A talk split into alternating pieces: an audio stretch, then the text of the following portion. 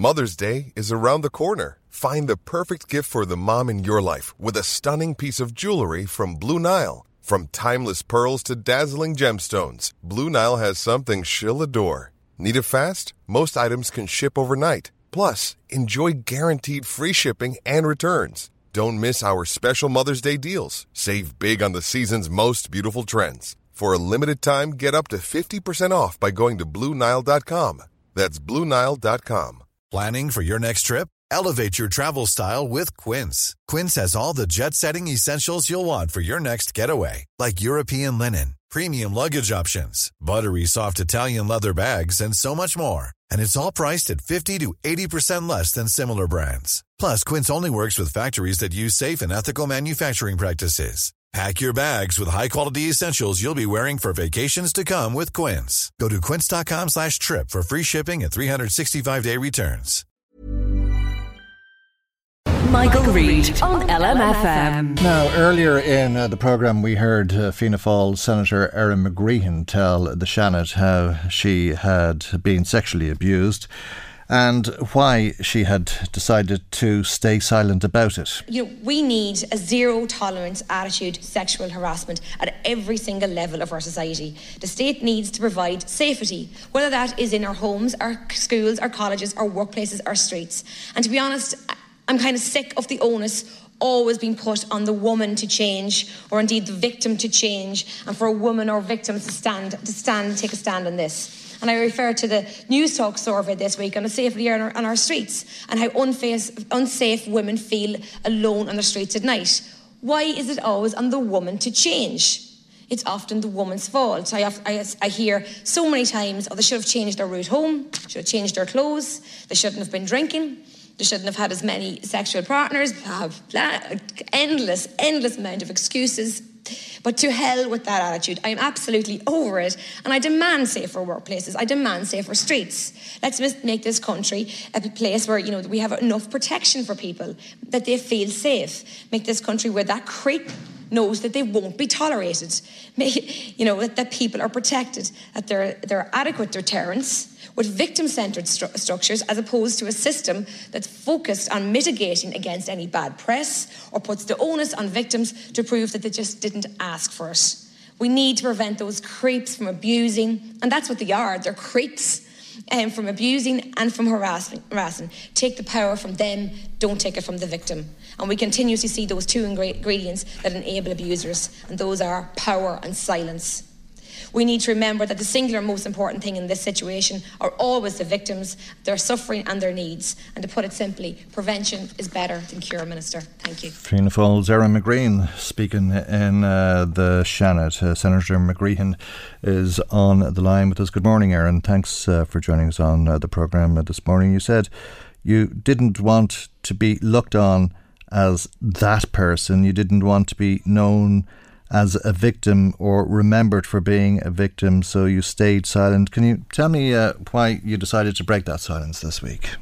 Well, I suppose, Michael, um, you know, as I said in my speech, uh, the, the older, brasher Erin, who has a platform and who indeed, you know, is able to speak out now, does uh, owe, owes this to the younger Erin and also um, other people who don't have the same platform that I have now. And that's why I, said I didn't give any details to, to what, um, you know, the, the sexual harassment that you know that most women and it's not uncommon like I'm not I'm not um, anyway unusual um, on on people how they how people are women mostly women and often, sometimes men are often treated in the workplace or in our society or in, you know in schools so so um, I just use my platform because I have one, Michael. And if I don't use this to, to this this platform that I have to express and, and, and have solidarity to people who are going through these, then I, I, I shouldn't have my platform, in my opinion. Mm, you know, so yeah, yeah. Um, I, I just felt that uh, it is time. And I'm listening back and I think, oh God, I do get angry when I when I when I think about this about how the excuses that are put on and the you know the the how companies or states or eh, whatever mitigate hmm. against the damage done on, uh, and it just it seems so wrong to say those things in the in the same sentence. You know what I mean? Mm. Mitigate against damage on the reputation. Um, what about the what about the person who has has that lived experience? They're the ones that matters. Is it par for the course? Is it life as a woman in this day and age? Uh, is it expected as a woman? Uh, as a woman, do you expect that you're going to be treated that way? Uh, and if you don't expect that, and if you don't tolerate it, are you asked what's wrong with you, or do you hear people saying, "What's wrong with your woman"? yeah, or your one, she, she's no crack. Um, and sure, no one wants to be no cracked, especially Irish people.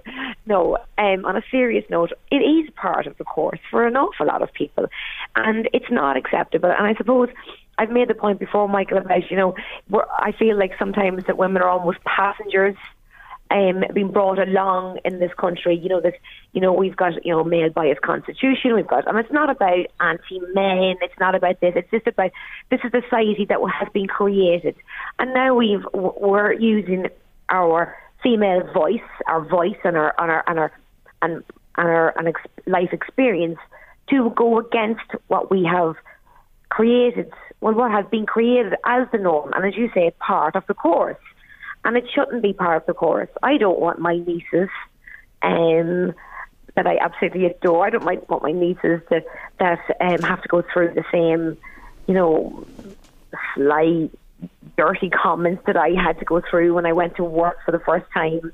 And I certainly don't want my four sons being those being being those men who um, who give those sly, dirty comments to young girls and young women or people um, um, that they work with. So I think mm. it's time that you know we, we all stand against it, um, men and women, because it is it is it's not just it's not it's I, I always get annoyed, Michael, sometimes if put these things as women's issues. I mean, you're talking about a cultural thing here, though, aren't you? Uh, and yeah. uh, when you talk about fellas making comments about girls, uh, if the attitude uh, against the girl is if she won't tolerate it, that she's no crack or what's wrong with her, well, then uh, there's a problem with the fella, uh, and there's obviously something wrong with him if he doesn't behave. in what's considered to be normal behaviour and ends up being ostracised.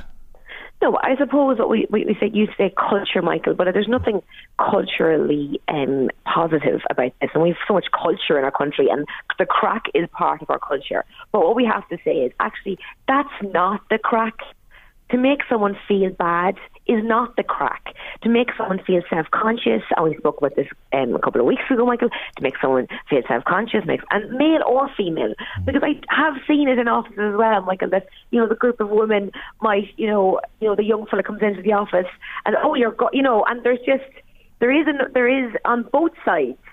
We all have to just have a little bit more respect, and we do. It's not about sanitizing um, all the fun in office and the slagging and the thing because we're great people for slagging and having you know and having mm. having fun and being self-deprecated and you know and, and, and, and having that fun. It's, it's not it's ha- having a line and knowing what the line is. Absolutely. And, and if you go over the line, well, then you are into a problematic situation where you have a, a, mindset that seems uh, to justify uh, other actions. Uh, uh, and I do think, Michael, if you know, we um, are kind of coming maybe as a state, maybe coming of age. I hope, and that you know. That someone who maybe has crossed the line, and here we all cross the line sometimes, mm. all of us, every single one of us. But if we have a, a, a culture that actually says, well, actually, I, that that supports people um, going to that person because actually that wasn't acceptable, not a public you know, um, cancelling as we see. It's just about that confidence to say, well, actually, that wasn't that wasn't acceptable. Not to shame people in an office that they said something. It's just about you know mm. being cooperative, creating a new culture. You know, respecting others and respecting that we make mistakes sometimes as well, and we all go over the line. But it's to accept that we do go over the line sometimes, and to accept that and listen to when other people come to you mm. and create that culture where other people can go to you and, and say, I, that was over the line. I, I, think we'll have a better workplace and a better society. Well, I suppose you, you, you know what the bar- I suppose you know what the barriers are. If um, there are barriers, if there aren't barriers, well then. Uh, there's uh, the scope for all sorts of problems, uh, and when those problems are at the higher end of uh, the scale, uh, well, obviously, uh, they can weigh on people, uh, and uh, we heard a, a, lot of that uh, in the debate from uh, the Seanad um, the other night, uh, and Lou Ruane's, Lynn contribution for that matter, and the idea of these non-disclosure agreements and the fact that people can't talk about them in, in therapy. would you say that your own experiences or your own experience is something that has been festering, and do you feel better that you've spoken publicly about it? Well, I wouldn't. I wouldn't. I, I suppose I spoke on the Seanad floor about it. Um, I would never have. You know, I never hit it before. You know, it wasn't um, a cathartic experience. I speak about how um, um, regularly about how women are subjected in a different way to their male colleagues quite often. Um, and I've spoken to you about it, and I feel that um, the difference is, to be honest, Michael, in the Seanad, we have forty percent women. These issues are being aired. These issues are being discussed um, and, you know, we're making these issues normal discourse. And, you know, and I hope that, you know, um, you know, your show is covering these type of issues more often. I believe because we're discussing them more often in the Seanad, we're discussing them more often, often at national level. They're being more accepted in our conversations.